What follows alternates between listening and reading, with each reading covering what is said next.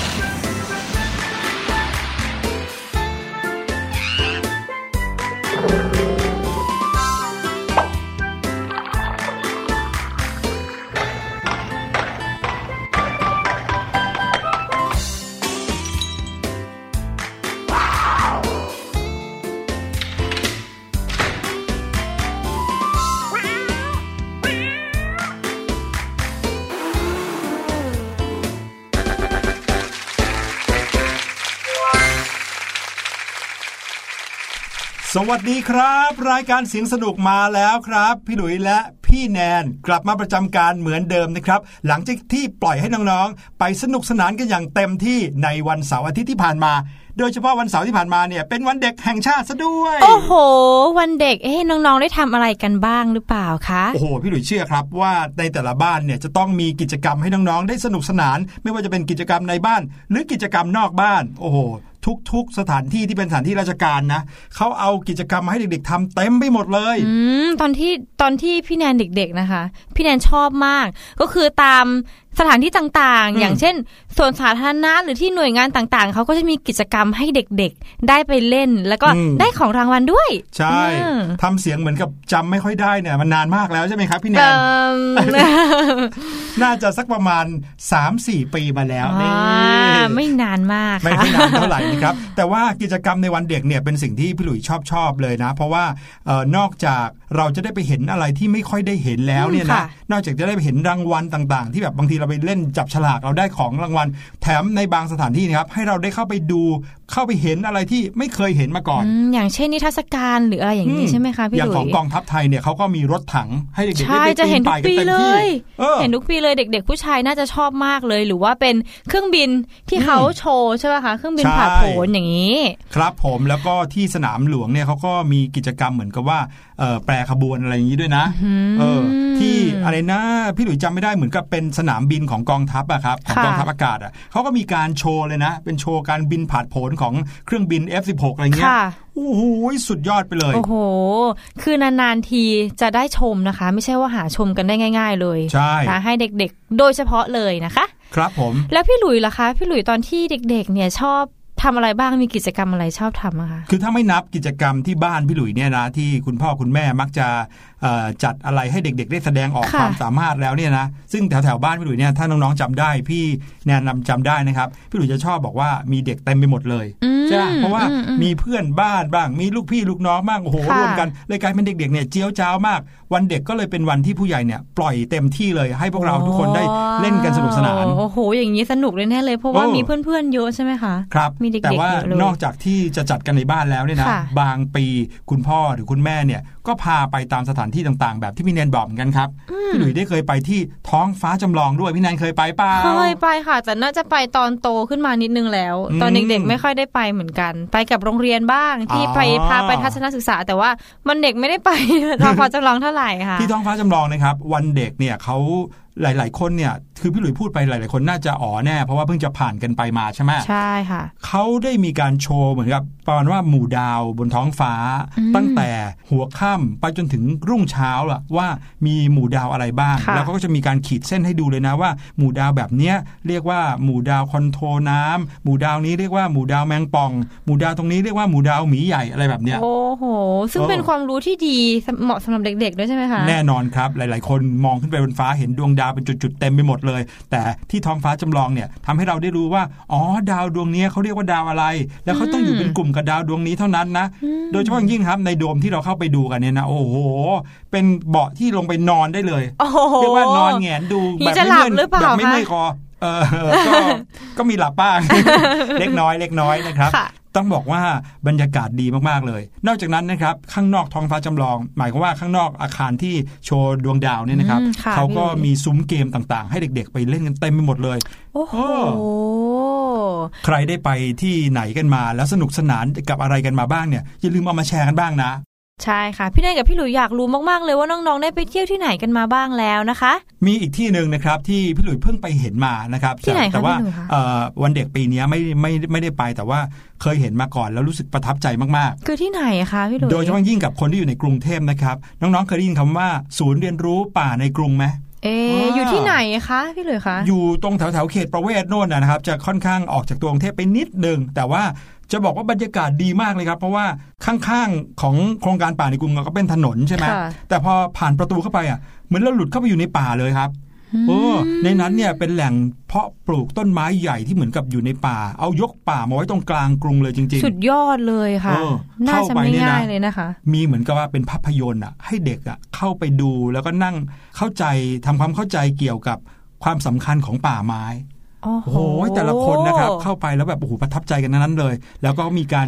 แจกต้นกล้าที่เพาะปลูกมาเรียบร้อยแล้วให้เราเอาไปปลูกที่บ้านได้ด้วยอืมเยี่ยมเลยค่ะพี่หลุย เอ๊ะพูดถึงของที่ได้รับแล้ว อืม เด็กๆ น่าจะได้ของรางวัลเยอะได้ของขวัญเยอะแล้วใช่ค่ะเรียกว่าวันเด็กเนี่ยเป็นวันที่เอ่อเป็นวันเก็บของรางวัลกันเลยดีกว่าอ่าใช่ค่ะพี่หลุยคะแต่ว่าในช่วง What's Going On ของเราในช่วงหน้านี่นะคะครับก็พูดถึงของขวัญเหมือนกันอืมเป็นของขวัญที่หนุ่มน้อยคนหนึงได้มา แต่เขาเอาไปใช้ทำอะไร เอ๊ะบอกว่าปังสุดอ่าๆปังขนาดไหนเดี๋ยวมาฟังกันในช่วงหน้านะครับกับช่วง What's Going On ครับ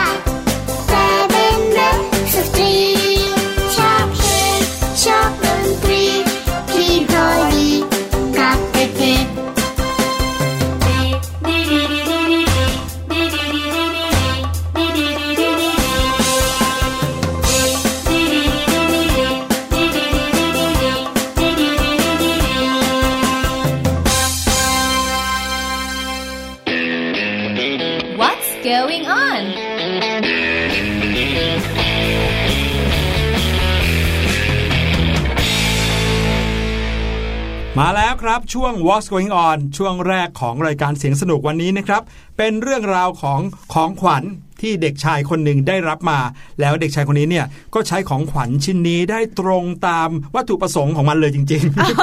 ใช่เหรอคะพี่เลยคะๆบอกได้เลยว่าของขวัญชิ้นนี้เอาไว้ทำอะไร เด็กคนนี้ก็เอาไปทำสิ่งนั้นอ่าและทำจนเกิดผลที่ใหญ่โตมโหฬารมาก แต่ว่าไอ้ใหญ่โตมโหฬารที่ว่าเนี่ยอาจจะไม่ใช่เรื่องที่ดีสักเท่าไหร่นะครับ มาฟังกันแล้วลองดูซิว่าเราเนี่ยควรจะเอาเป็นแบบอย่างหรือเปล่าค่ะ เรื่องราวของของขวัญชิ้นนี้มันเกิดในช่วงวันคริสต์มาสที่ผ่านมาครับผมก็คือครอบครัวนี้นะคะ คุณเด็กชายคนเนี้ยบอกคุณแม่ว่าเขาอยากได้ของขวัญเป็นแว่นขยายอืมอ่าทางคุณพ่อคุณแม่เขาก็อะ จัดให้เลยซื้อมาให้เลย โดยตอนแรกก็น่าจะนึกว่ามาส่องหนังสืออ่านน่ามมาส่องส่องมดอะไรหรือเปล่าใช่ตัวเล็ก หลาย ๆ คนเนี่ยนะครับที่อยู่ในวัยแบบกำลังเด็ก ๆ เนี่ยค่ะพอพูดถึงแว่นขยายนะจะตื่นเต้นเลยอืมเพราะว่าโอ้โหทำไมอะเราถือไอ้แว่นกลมๆนี่อยู่ในมือแล้วทุกอย่างใหญ่โตมันใหญ่ไปหมดเลยขึ้นากหมดเลยเหมือนกับว่าเราเอาไปใช้เอ่อทดลองทางวิทยาศาสตร์ได้หลายอย่างเลยนะ ใช่ค่ะอืมและหนุ่มน้อยคนนี้นะคะ ก็มาใช้ทดลองวิทยาศาสตร์เหมือนกันค่ะพี่หลุยครับคือเขาเอาแว่นขยายเนี่ยนะคะ มาส่องหนังสือพิมพ์ครับให้แสงพระอาทิตย์ ส่องลงมาแล้วอืมหนังสือพิมพ์ก็จะไหม้เป็นรู เดี๋ยวนะเขาเอามาส่องหนังสือพิมพ์เนี่ยไม่ใช่เพื่ออ่านหนังสือพิมพ์เหรอครับ ไม่ใช่ค่ะพี่หลุยคะเขามาส่องให้เกิดไฟค่ะ พี่หลุยคะอืมมันเป็นการทดลองทางวิทยาศาสตร์อย่างหนึ่งครับ ก็เพราะว่าเจ้าแว่นขยายเนี่ยนอกจากที่เขาจะส่องให้อะไรอะไรๆขยายใหญ่ขึ้นแล้ว เขายังสามารถรวมแสงไว้ที่จุดศูนย์กลางจุดเดียวได้ด้วยอ่าใช่ทีนี้ค่ะเมื่อแสงแดดเนี่ยนะครับ กลางแดดจ้าๆโดนการรวมแสงของแว่นขยายเข้าไป และส่องลงบนหนังสือพิมพ์ กระดาษหนังสือพิมพ์ก็เลย ไหม้เป็นรูเลย ใช่ค่ะอื้อหือแต่ว่าแค่นี้ยังไม่พอทุกอย่างดูเหมือนจะปกติคุณพ่อคุณแม่ก็เดินกลับเข้าไปในบ้าน แต่พอผ่านไปสักพักเนี่ยนะคะ เจ้าลูกชายเนี่ยก็วิ่งหน้าตั้งเข้ามาที่บ้านเลย แล้วก็บอกคุณแม่ว่า ที่สนามหญ้าบ้านอะไฟไหม้ลุกโจรไปหมดแล้วมาช่วยอ้าวดับไฟหน่อยครับโอ้โหอ้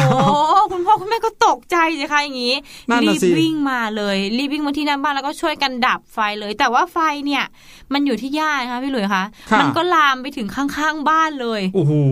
โอ้โห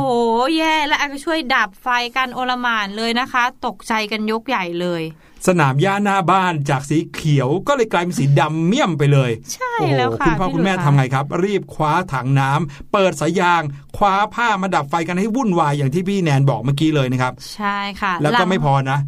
ลามไปสนามหญ้าหน้าบ้านคนอื่นอีกต่างหากใช่ค่ะ ดีนะคะว่าที่บ้านข้างๆ เนี่ยเขาไม่ว่าเอาอืมเขาไม่ดุเด็กๆเอา แต่หลังจากควบคุมเพลิงได้แล้วนะคะ สนามหญ้าของเพื่อนบ้านข้างๆนะคะ ได้รับความเสียหายก็เล็กน้อยครับแต่ถึงอย่างไรนะคะ แทนที่จะมองเรื่องนี้เป็นเรื่องเลวร้ายนะคะพี่หลุยครับ แต่ว่าเจ้าหนูน้อยคนนี้ก็ได้เรียนรู้แล้วแหละว่า แว่นขยายอันเนี้ยมันมีพลังมากขนาดไหนอืมอืม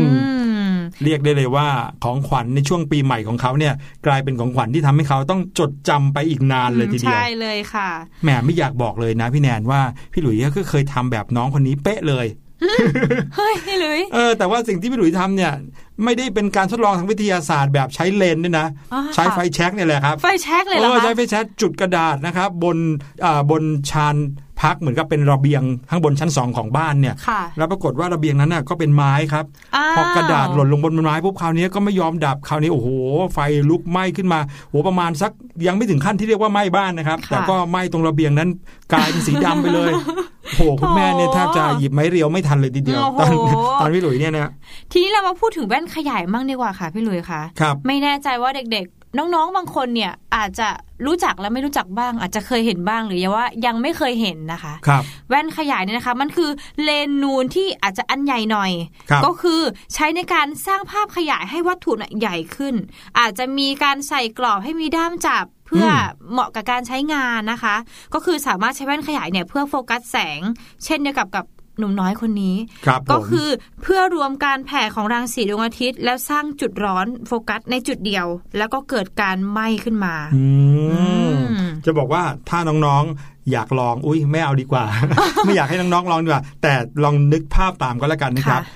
แว่นขยายเนี่ยนะครับเขาเป็นเลนส์นูนใช่ไหมพอเราเอาเลนส์นูนไปโดนกับแสงแดดเนี่ย สิ่งที่เกิดขึ้นใต้แว่นขยายนั้นเนี่ยนะครับมันคือการรวมแสงไปที่จุดจุดเดียว จากแสงที่กระจัดกระจายไปตามที่ต่างๆเนี่ยเลนนูนจะทำการรวมแสงไปที่จุดจุดเดียว แล้วจุดจุดนั้นเนี่ยก็จะกลายเป็นแสงสว่างที่สว่างจ้ากว่าทุก ๆ จุดเลย และร้อนมาก แล้วก็ใช่ไหร้อนมากด้วยนะครับ นั่นลองนึกภาพดูนะครับ น้องคนนี้เขาเอามันไปเอ่อขยายแล้วก็ส่องลงบนกระดาษหนังสือพิมพ์ใช่ค่ะแสงก็รวมจุดลงบนกระดาษหนังสือพิมพ์จนลุกไหม้อืมดังนั้นเนี่ยนะครับถ้าเกิดว่าแสงนั้นเนี่ยถูกรวม แล้วก็แว่นขยายถูกวางไว้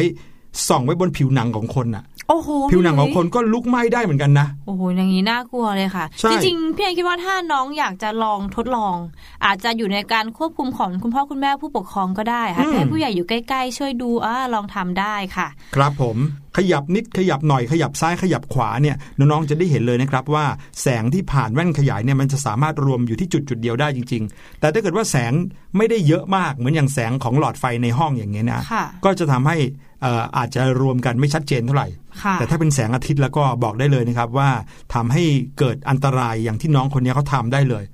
อืมนะครับแต่รู้หรือเปล่าครับว่าแว่นขยายถึงแม้จะมีความอันตรายในเรื่องของการรวมแสงเนี่ยนะค่ะพี่หลุยแต่เขาก็ไม่สามารถ ใช้ได้ถ้าอยู่ในน้ำอ้าวเออ ถ้าเกิดอย่างพี่แนนหรือว่าน้องๆนะครับ เอาแว่นขยายไปใส่ในน้ำหรือเอาไปจุ่มน้ำนะครับค่ะแล้วก็ส่อง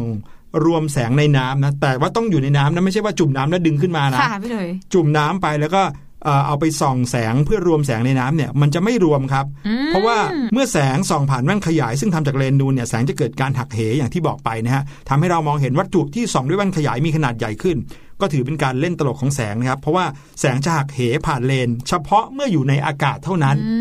มแต่ถ้าอยู่ในไม่การหักเหน้ำลยน้ยของน้ำเนี่ยนะครับ จะมีน้อยมากแทบไม่หักเหเลย เหมือนกับว่าเลนนั้นเนี่ยถูกทำให้นูนน้อยลง หรือกลายเป็นกระจกธรรมดาแบนๆไปเลยอืมพูดถึงน้ำใช่ไหมคะพี่หลุยใช่แล้วเหมือนเหมือน อย่างเช่น ถ้าเราอยู่ในน้ำเรามองลงไปที่น้ำแล้วมีคนยืนอยู่บนน้ำอืมเราก็จะเห็นว่าเขาตัวเล็กลง ใช่ระยะก็จะไม่เหมือนเดิมใช่ค่ะนั่นเป็นเพราะว่าความหนาแน่นของน้ำเนี่ยไม่เหมือนกับอากาศนะครับ นั่นก็เลยทำให้เจ้าแว่นขยายเนี่ยเวลาเข้าไปใช้ในน้ำหรือบางทีเราพกแว่นขยายไปดำน้ำอย่างเงี้ย แล้วเราอยากจะไปส่องอะไรมันไม่ทำงานนะ มันจะกลายเป็นเหมือนกับกระจกเรียบๆธรรมดาเลยนะครับใช่ค่ะก็เป็นเกร็ดความรู้เล็ก ๆ น้อยๆที่ได้จากข่าวข่าวแรกนะครับ ใครที่ได้รับของเออของขวัญในวันเด็กอ่าที่ผ่านมาเป็นอย่างอุปกรณ์วิทยาศาสตร์อย่างแว่นขยายก็ถ้าจะใช้ก็เอาไปใช้ให้ใช้ให้ถูกก็แล้วกันค่ะนะครับ อย่าใช้ผิดวิธีหรือไปทำให้เกิดข้อเสียขึ้นอย่างน้องในข่าวนี้นะครับค่ะ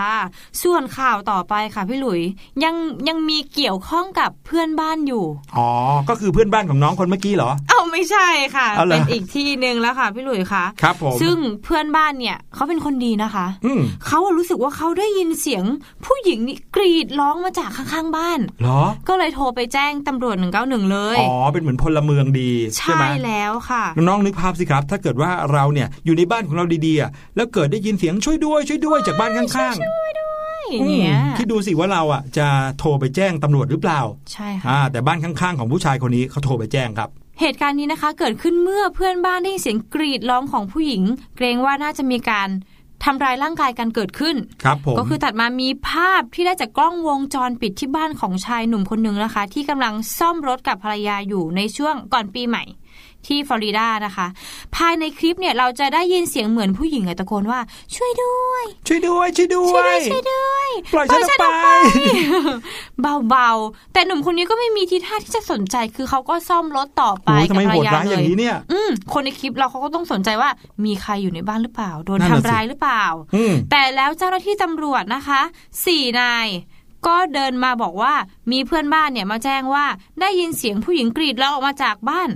ชายคนนี้ก็ไม่มีทีท่าจะตกใจอย่างใดเลยค่ะค่ะแถมยิ้มแล้วก็บอกว่า เดี๋ยวเอาตัวที่มันกรีดร้องออกมาให้ดูเอออ่าเดี๋ยวนะใครที่กรีดร้องอยู่ในบ้านเนี่ยจะไปเอาตัวออกมาให้ดูเลยเหรอ อะและชายคนนี้ก็ถือสิ่งนี้ออกมาค่ะ นั่นก็คือนกแก้วค่ะพี่หลุยปอยอ่าเจ้านกแก้วตัวนี้นะคะ มีชื่อว่าแรมโบ้ด้วย เขามีอายุมากกว่า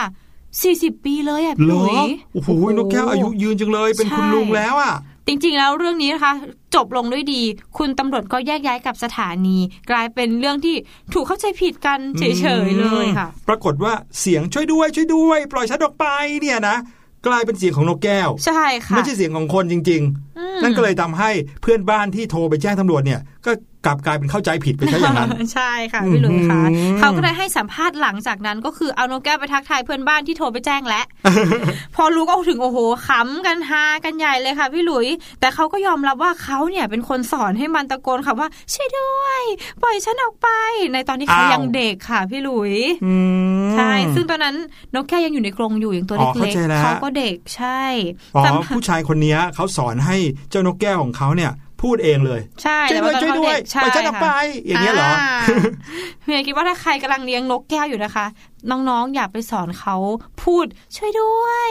ปล่อยฉันออกไปหรืออะไรทำนองนี้เลยนะคะ เดี๋ยวจะเกิดการเข้าใจผิดกันเหมือนครั้งนี้อีกอืมจริงด้วยนะครับ บางคนเนี่ยนะก็ พยายามจะสอนให้นกแก้ว หรือว่านกขุนทองที่บ้าน พูดอะไรได้เยอะๆใช่ไหมใช่ใช่ค่ะแต่ว่าคำพูดบางคำเนี่ยนะครับก็พูดออกมาแล้วก็ทำให้คนเข้าใจผิดแบบในอืมข่าวที่เราเล่าให้ฟังไป อันนี้เกิดขึ้นในรัฐฟลอริดาประเทศสหรัฐอเมริกานะครับพี่หลุยเคยมีเพื่อนบ้านที่เขาเลี้ยงนกขุนทองเหมือนกันโอ้โหพูดเก่งมาก สวัสดีค่ะ แล้วพูดเหมือนเสียงเหมือนผู้ใหญ่เหมือนผู้หญิงเลยอะสวัสดีค่ะ วันนี้มาเร็วจังเลยนะคะ อย่างเงี้ยเฮ้ พูดยแบบนี้พี่หลุยโอ้โหทำไมถึงได้พูดเก่งอย่างนี้นะครับนั่นก็แปลว่าถ้าบ้านไหนเลี้ยงเจ้านกแก้ว หรือว่าเลี้ยงนกขุนทองค่ะนกบางชนิดเนี่ยจะพูดได้ใช่แต่ไม่ใช่ว่านกทุกชนิดจะพูดได้นะ ใช่ค่ะพี่หลุยอ่าเพราะฉะนั้นเดี๋ยวเรามาทำความเข้าใจเพิ่มเติมกันนิดนึงว่าทำไมนกแก้วถึงได้พูดออกเสียงเหมือนคนได้นะค่ะ ก่อนอื่นนะครับต้องอธิบายกันก่อนว่า เสียงที่นกใช้เพื่อการสื่อสารเนี่ยเป็นเสียงที่สร้างจากอวัยวะควบคุมเสียงที่เรียกว่าไซริงครับอยู่ในตัวนก ซึ่งก็มีลักษณะคล้ายกับกล่องเสียงของมนุษย์นี่เลย กล่องเสียงไซริงของนกเนี่ยจะเป็นท่อคู่ที่ตั้งอยู่ระหว่างส่วนต่อของหลอดลม และท่อลมที่ต่อไปยังปอดของนกครับ การเปล่งเสียงเนี่ยก็จะเป็นการกระพือของเยื่อบางๆ ตรงนั้น ที่เรียกว่า sympathetic membrane อ่านี่เป็นศัพท์วิทยาศาสตร์หน่อยนะอืมซึ่งไอ้เยื่อเนี้นะครับจะถูกควบคุมโดยกล้ามเนื้อที่หุ้มอยู่รอบๆ กล่องเสียงไซริงนั้นนะครับค่ะแต่ก็อย่างที่บอกครับว่าไม่ใช่นกทุกชนิดที่จะสามารถเปล่งเสียงออกมาได้ครับ ที่เปล่งออกมาเป็นคำเหมือนอย่างภาษามนุษย์นะค่ะแต่ว่านกตระกูลที่มีความสามารถสุดพิเศษที่สามารถพูดได้เหมือนคนเนี่ยก็คือนกปากขอ พูดว่านกปากขอคนไม่ค่อยรู้จักเนาะค่ะแต่ถ้าบอกว่านกปากขอก็คือนกแก้วนั่นเองอืมอ่านะครับ ชื่อตามอ่าชื่อทางการของเขาเนี่ยคือนกปากขอเพราะว่าปากของเขามีลักษณะเหมือนตะขออนะครับเอ๊ะอย่างนกขุนทองก็เป็นนกปากขอด้วยหรือเปล่าคะพี่หเอลุยอนกขุนทองไม่ใช่นกปากขอนะ ปากเขาแหลมๆเหมือนอีกาเลยอืมแต่เออก็พูดได้แต่ก็เหมือนกันพูดได้ใช่ไหมคะอ่แต่ว่าอันนี้อันนี้เป็นความถามที่ดีนะครับ ว่าทำไมนกขุนทองถึงได้พูดได้เหมือนอย่างนกแก้วที่มีปากไม่เหมือนกันนะครับค่ะสาเหตุก็เพราะว่า เจ้านกแบบนี้มีอยู่สองอย่างที่นกชนิดอื่นไม่มีครับ ค่ะ อย่างแรกก็คือสมองของมันที่ฉลาดมากอืมสมองของมันจะฉลาดปราดเปรื่องมากกว่านกชนิดอื่น และอย่างที่สองก็คือ ลิ้นของเขาครับ อันนี้คือสิ่งสำคัญที่ทำให้เขาพูดได้เลยก็คือเหมือนคนลิ้นของเขาเนอะจะใหญ่และหนาเหมือนคนครับค่ะอืมนกแก้วเนี่ยเรียนรู้ศัพท์ต่างๆ จากการฟังมนุษย์พูด ด้วยขนาดสมองที่ใหญ่กว่านกชนิดอื่นทำให้ความสามารถในการคิดวิเคราะห์ แล้วก็ลอกเรียนเหนือกว่านกชนิดอื่นครับ และถึงแม้ว่าจะมีนกอีกหลายชนิดเลยที่มีความฉลาดไม่แพ้นกแก้ว แต่พวกมันก็ไม่สามารถเรียงเสียงเหมือนมนุษย์ได้อยู่ดี ก็เพราะว่าพวกมันมีลิ้นที่สั้นและบางไม่เหมือนอย่างนกแก้วหรือนกขุนทองอ๋อทำให้มันไม่สามารถออกเสียงสระบางคำได้ครับแต่ว่าถึงยังไงก็ตามนะฮะในบรรดานกตระกูลปากขอเนี่ยก็จะมีบางสายพันธุ์ที่เขาพูดเก่งกว่าเพื่อนอืมนกอืมตัวใหญ่นกอะไรนะพี่หลุยนกมาคอไหมใช่ใช่ไหมปะคะที่นกตัวใหญ่ๆเลยที่เขาแต่นกมาคอเนี่ยพี่หลุยเคยเห็นนะ เป็นนกที่เหมือนกับเอาไว้ เอ่อ เอาไว้ใช้โชว์ในคณะละครสัตว์น่ะค่ะ ไม่ค่อยเห็นเขาร้องแต่เขาจะฉลาดมากเลยในการทำตามอืมเวลาที่มีเอ่อคนที่เป็นนักโชว์ละครสัตว์เนี่ยเคยเห็นเขาเรียกมันมา มันก็มาแล้วก็มา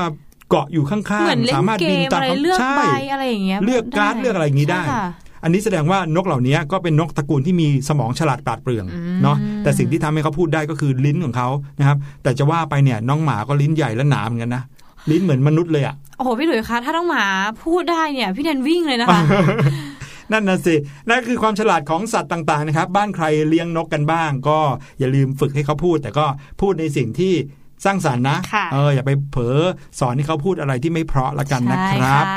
นั่นก็คือสิ่งที่นำมาฝากกันในช่วงนี้นะครับกับช่วง What's, What's going going on on นะครับ ยังมีข่าวอื่นๆ อีกมากมายเลยที่อยากจะเอามาฝากยังไงก็ติดตามกันในวันอื่นๆนะครับค่ะแต่ตอนนี้ไปพักกันสักครู่ก่อนช่วงหน้ากลับมานะครับ มาฟังพี่ลูกเจี๊ยบกับช่วงรู้หรือไม่ครับ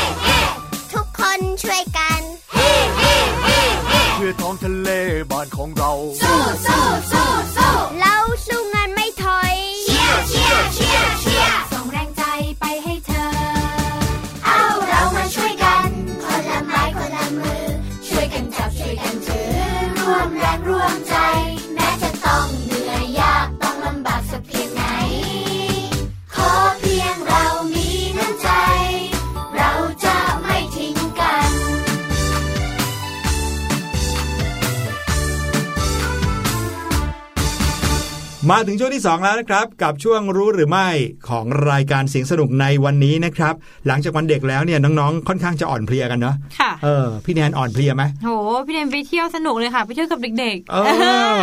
แน่นอนนะครับ ใครที่ไปเที่ยวกันมาแล้วก็อย่าลืมกลับมาหาความรู้ด้วยกัน อยากจะฟังรายการเสียงสนุกก็เข้ามาในเว็บไซต์ของไทย PBS นะครับแล้วก็คลิกเข้ามาตรงวิทยุเนาะค่ะแล้วก็หารายการเสียงสนุกเลยเลย ครับผมมาถึงช่วงนี้นะครับพี่ลูกเจี๊ยบมาพร้อมกับสาระดีๆอีกแล้ว ที่เรานี่นะ บอกเลยว่าไม่เคยรู้มาก่อน ถ้ารู้แล้วอาจจะตกใจเหมือนอย่างพี่หลุยได้อ่าค่ะ เป็นเรื่องราวของสัตว์ชนิดหนึ่งนะครับ ที่มีหูเหมือนหนู เอ้ยเอ๊ะไม่ใช่ มีปีกเหมือนนก เอ้ยเฮ้ยยังไงนะเฮ้ยมีสีอะไรคะเขาบอกว่าเหมือนนกมีหู เหมือนหนูมีปีกอ๋อหรือเปล่า นั่นคือ ค้างคาวนั่นเองค่ะอ่านะครับเรื่องราวของค้างคาวนะครับยังมีอีกหลายอย่างเลยที่เป็นปริศนาค่ะวันนี้พี่ลูกเจี๊ยบจะมาเล่าให้ฟังว่าเรื่องราวของข้างคาวอีกอย่างหนึ่งที่เกี่ยวข้องกับการนอนของข้างคาว ไม่น่าเชื่อว่า เขาไม่ได้นอนจุดๆๆห้อยหัวเหรอคะเออเออ จะเป็นยังไงไปติดตามกับพี่ลูกเจี๊ยบครับ ค่ะ รู้หรือไม่กับพี่ลูกเจี๊ยบ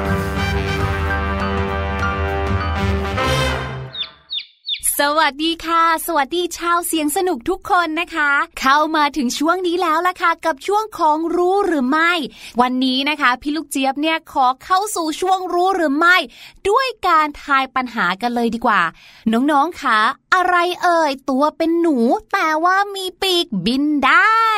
นึกออกหรือเปล่าคะ หรือน้องๆบางคนนะคะ อาจจะเคยได้ยินคำถามอะไรเอ่ย อันนี้กันมาแล้ว แล้วก็ตอบเป็นเสียงเดียวกันเลยว่า มันคือค้างคาวหรือว่าเจ้า bat b a t bat นั่นเอง ถ้าพูดถึงรูปร่างของค้างคาว หรือว่าลักษณะภายนอกของค้างคาวเนี่ย สีขนของเขาเนี่ยก็จะเป็นสีดำใช่ไหมล่ะคะ หน้าตาเนี่ยสำหรับบางคนเนี่ยอาจจะรู้สึกน่ากลัวสักเล็กน้อยค่ะ แถมเขาเนี่ยก็ยังเป็นตัวแทนของเจ้าดรากูล่าหรือว่าแวมไพร์กันอีกต่างหากค่ะ แต่ว่าวันนี้ค่ะ พี่ลูกเจี๊ยบจะพาน้องๆชาวเสียงสนุกเนี่ยนะคะไปรู้จักกับเจ้าค้างคาวพันหนึ่งค่ะ เจ้าค้างคาวตัวนี้เนี่ยน่ารักมากๆเลย อันนี้ไม่ได้โกหกนะ เพราะว่าเจ้าค้างคาวตัวนี้นะคะ นอกจากจะตัวเล็กกระจิ๋วหลิวแล้วเนี่ย สีของเขาเนี่ยนะคะ ยังแปลกตาไม่เหมือนกับค้างคาวทั่วไปอีกด้วยล่ะค่ะน้องๆรู้หรือไม่คะว่า ค้างคาวเนี่ยไม่ได้มีแต่สีดำนะคะ แต่เขามีค้างคาวสีขาวกันด้วย และนั่นก็คือค้างคาวขาวฮอนดูรัสนั่นเองค่ะ หรือในภาษาอังกฤษนะคะ ก็คือ Honduran White Bat นั่นเองค่ะ เจ้าค้างคาวขาวฮอนดูรัสนะคะ หรืออีกหนึ่งชื่อที่น่ารักของเขาไม่แพ้กันเลย นั่นก็คือ ค้างคาวสร้างเต็นท์แห่งแคริบเบียน เอางงละสิว่าทำไมค้างคาวไปสร้างเต็นท์ทำไมล่ะ ค้างคาวเนี่ยเขาก็ต้องนอนกันอยู่ในถ้ำเดี๋ยวพี่ลูกเจี๊ยบมาเฉลยกันอย่างแน่นอนค่ะ เจ้าค้างคาวขาวฮอนดูรัสนะคะ มีชื่อทางวิทยาศาสตร์ด้วยนะ ชื่อว่า อีโคไฟล่าอัลบานั่นเองค่ะ ซึ่งถือว่าเป็นสายพันธุ์ค้างคาวขนาดเล็กจิ๋วค่ะ เพียงหนึ่งเดียวในสกุลอีโคไฟล่านั่นเองค่ะ แล้วก็ถูกจัดให้อยู่ในตระกูลเดียวกับค้างคาวจมูกหลอดอีกด้วย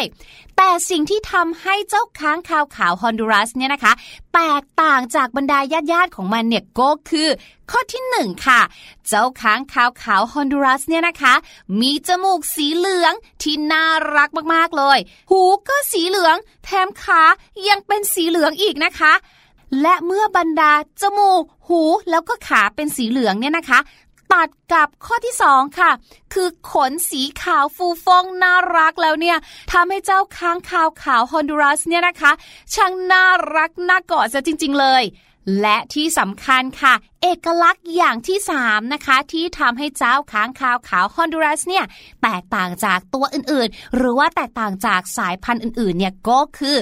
เขาเนี่ยมีนิสัยในการหาที่อยู่อาศัยเนี่ยนะคะ ที่ไม่เหมือนคนอื่นเลยแหละ เพราะถ้าเกิดว่าเราเนี่ยพูดถึงค้างคาวเนี่ยที่อยู่อาศัยของค้างคาวเนี่ยก็ควรที่จะต้องเป็นถ้ำใช่ไหมคะ มืดมืดมีความชื้น บางทีได้ยินเสียงน้ำหยดดังติ่งติงโอ้โห ดูเป็นหนังสยองขวัญมากเลย แต่ค่ะเจ้าค้างคาวขาวฮอนดูรัสเนี่ยนะคะเขาไม่ได้อยู่ตามถ้ำนะจ๊ะแต่เขาเนี่ยจะมีการสร้างที่นอนของตัวเองจากใบไม้ค่ะโดยเขานะคะจะทำการคว่ำใบไม้ ให้เป็นเหมือนรูปกระโจมค่ะเหมือนสามเหลี่ยมอย่างเงี้ย น้องๆลองนึกถึงเต็นท์นะ เสร็จแล้วค่ะ เขาก็จะเอาตัวเองเนี่ยเข้าไปอยู่ในเต็นท์ค่ะ นอนกระจุกรวมกันเป็นกลุ่มเลยอยู่ใต้ใบไม้นั่นแหละค่ะ เรียกได้ว่าเพิ่มความน่ารักน่าชังเข้าไปใหญ่เลยละค่ะ แต่เจ้าค้างคาวขาวเหล่านี้นะคะ ก็ไม่ได้เรียกว่าหาดูได้ง่ายๆนะคะ เพราะเขาเนี่ยนะคะจะพบได้ในป่าฝนของประเทศฮอนดูรัส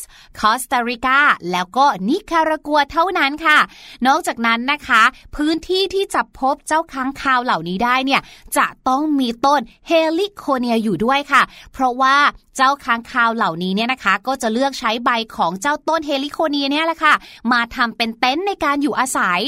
แล้วก็อย่างที่บอกอกนะคะว่าเจ้าค้างคาวเหล่านี้เขาก็จะเอาใบของเฮลิโคเนียเนี่ยมาทำเป็นเต็นท์ใช่ไหมคะ แล้วเขาก็จะนอนกันอยู่เป็นกลุ่ม กลุ่มที่ว่าเนี่ยนะคะก็คือในหนึ่งใบหรือว่าหนึ่งกระโจมเนี่ยก็อาจจะเจอเจ้าค้างคาวขาวฮอนดูรัสเนี่ยนะคะนอนกลางวันครอกฟีครอกฟีกันอยู่เนี่ยได้ตั้งแต่1ถึง12 ตัวเลยละค่ะ ก่อนที่พวกเขาเนี่ยนะคะจะออกไปหาอาหารกินในเวลากลางคืน แล้วก็กลับมานอนอีกครั้งตอนรุ่งสางนั่นเองค่ะ ส่วนจำนวนประชากรของค้างคาวขาวฮอนดูรัสนะคะ ก็ยังไม่ถือว่าอยู่ในกลุ่มเสี่ยงต่อการสูญพันธุ์ค่ะ เพราะโชคดีว่าที่อยู่อาศัยของพวกเขาเนี่ยนะคะเข้าถึงได้ยากค่ะ ก็เลยยังสามารถรักษาประชากรของตัวเองเอาไว้ได้ แต่อย่างไรก็แล้วแต่ค่ะ ถึงแม้ว่าจำนวนของเขาเนี่ยอาจจะยังไม่ได้ถูกจัดให้อยู่ในกลุ่มเสี่ยงนะ แต่เมื่อลงไปดูจำนวนค่ะตัวเลขที่หลงเหลืออยู่จริงๆเนี่ยก็บอกได้เลยว่าก็มีน้อยอยู่นะคะ แล้วก็ไม่แน่อยู่ดีค่ะว่าในอนาคตค้างคาวเหล่านี้ก็อาจจะถูกบรรจุ หรือว่าถูกลงชื่ออยู่ในบัญชีรายชื่อสัตว์ใกล้สูญพันธุ์ก็ได้เช่นเดียวกันค่ะ และนี่ก็เป็นเรื่องราวสนุกสนานน่ารู้ที่พี่ลูกเจี๊ยบนำมาฝากกันนะคะ ในช่วงของรู้หรือไม่นั่นเอง กับค้างคาวที่มีสีขาวอย่างค้างคาวขาวฮอนดูรัสค่ะ รู้หรือไม่กับพี่ลูกเจี๊ยบ อ๋อ มันเป็นอย่างนี้นี่เอง โอ้โห พี่หลุยคะ มหัศจรรย์มากเลย นี่ไม่รู้มาก่อนจริง ๆ เลยนะคะเนี่ย พี่หลุยดิกว่าค้างคาวจะต้องอยู่ในถ้ำอย่างเดียวซะอีก เพราะว่าใช่ต้องว่าอยู่ในถ้ำทุกครั้งที่เราเห็นเนี่ยแล้วก็เขาจะบินออกมาจากถ้ค่ะำบินกลับเข้าถ้ำอะไรเงี้ยค่ะมีการนอนข้างนอกได้ด้วยใช่เหมือนออกมาพักค้างแรม เอาละครับ เดี๋ยวเราไปพักกันสักครู่ก่อนเนาะ ช่วงหน้ากลับมากับช่วงห้องเรียนสายชิว วันนี้พาน้องๆ มาฟังเรื่องราวของสัญลักษณ์ครับ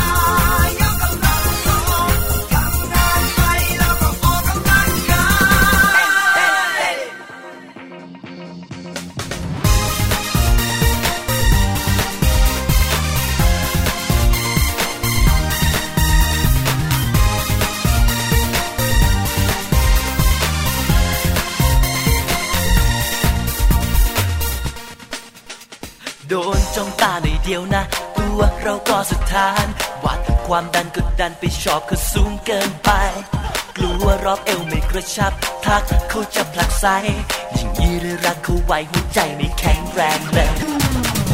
จะฟิตร่างกายให้เข้าท่าหัวใจให้ใครจะได้กล้า ใครเป็นเหมือนกันเรามาดูแลตัวเองหน่อยดีนะมามาทำตัวให้มันพลื้นเพลงทำใจกระฉับกระเฉง มาลองกันไหมมาฟิตหัวใจกันหน่อย ยิ่งเอ็กซ์ไซส์บ่อยๆยิ่งเพิ่มคำว่ามั่นใจมาลองกันนะ ให้รักข้างในใจเราเคลื่อนไหววัดกันเลยดีไหม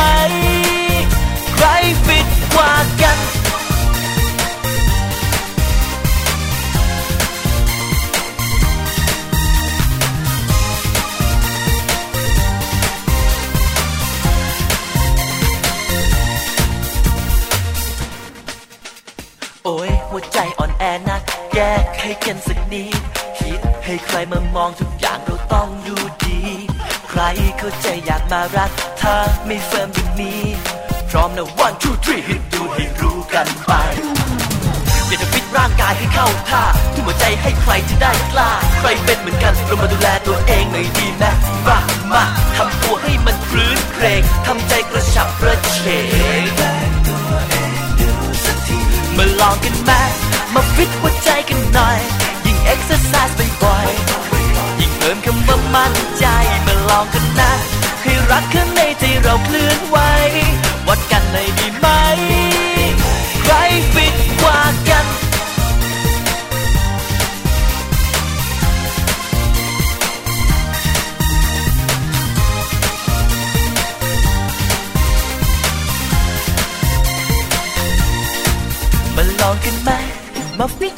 กันหน่อย ยิ่งเอ็กซ์ไซส์บ่อยๆ ยิ่งเพิ่มคำว่ามั่นใจมาลองกันนะ ให้รักข้างในใจเราเคลื่อนไหว วัดกันหน่อยดีไหม มาลองกันไหมมาฟิตหัวใจกันหน่อย ยิ่งเอ็กซ์ไซส์บ่อยๆ ยิ่งเพิ่มคำว่ามั่นใจมาลองกันนะ ให้รักข้างในใจเราเคลื่อนไหว วัดกันหน่อยดีไหม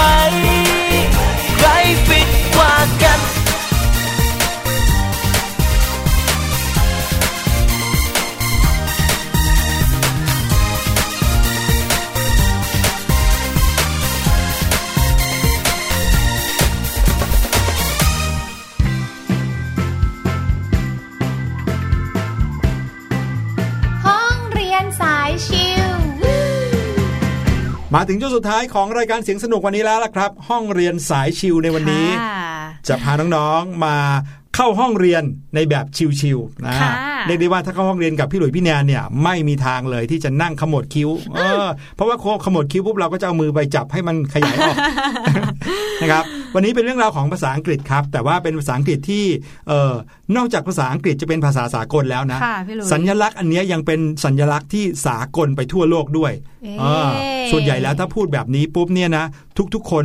ในโลกไม่ว่าจะใช้ภาษาอะไรก็จะเข้าใจตรงกันค่ะคือคำว่า SOS ใช่ค่ะอ่าพี่หลุยไม่ใช่ยี่ห้อรองเท้านักเรียนนะ SOS เนี่ยเป็นสัญลักษณ์อันหนึ่งที่มีความหมายว่าช่วยด้วยช่วยด้วย ใช่เป็นนะครับสัญลักษณ์ของการช่วยเหลือขอความช่วยเหลือ ครับผใช่มไหมคะคือเรื่องราวมันเป็นอย่างนี้ครับ เมื่อตอนช่วงปีใหม่ที่ผ่านมาเนี่ยมีบ้านอยู่บ้านหนึ่งนะครับค่ะเขาก็ไปซื้อลูกโป่งมาเป็นลูกโป่งที่เป็นรูปร่างเหมือนตัวเลขอะสองศูนย์สองศูนย์เงี้ย Happy New Year สองศูนย์สองศูนย์ปรากฏว่า พอเขาวางลูกโป่งสองศูนย์สองศูนย์แปะผนังไว้ในบ้านเขาเนี่ยค่ะนะครับ ปรากฏว่าเพื่อนบ้านที่อยู่ข้างๆเนี่ยมองเข้ามาในกระจก กลับเห็นเลข 2020 ที่มันกลับหลังหันน่ะแบบหันหลังคนละด้านกับกระจกอะพลิกด้านอะกลายเป็นสัญลักษณ์ SOS ครับ 202เนี่ยกลายเป็น SOS เฉยแอบเลยแล้วศูนย์อีกอันนึงเหรอคะมันเหลือ S S ศูนย์อีกตัวหนึ่งมันศูนย์อีกตัวหนึ่งมันแฟบไปแล้วอ๋อนะครับเลยกลายเป็นว่า 202เนี่ยกลายเป็น SOS ในสายตาของเพื่อนบ้าน เพื่อนบ้านก็เลยโทรแจ้งตำรวจอีกแล้วอ้าวตกใจเออเหมือนอย่างข่าวที่เราเล่าไปเมื่อตอนต้นรายการเนี่ยครับมีอีกบ้านหนึ่งก็เป็นอย่างนี้เหมือนกันนะครับเนื่องจากเขาเห็นสัญลักษณ์ SOS จากเพื่อนบ้านก็เลยนึกว่า บ้านข้างๆมีอะไรอันตรายแน่เลย รีบแจ้งตำรวจให้ค่ะพอตำรวจมาปรากฏว่า อ้าว ไม่ใช่ SOS แต่เป็นสัญลักษณ์ลูกโป่งนะครับ เป็นรูปเลข 2 เลข 0 แล้วก็เลข2นะครับทำให้ข้างบ้านเข้าใจผิดกันไปอ๋ออ่า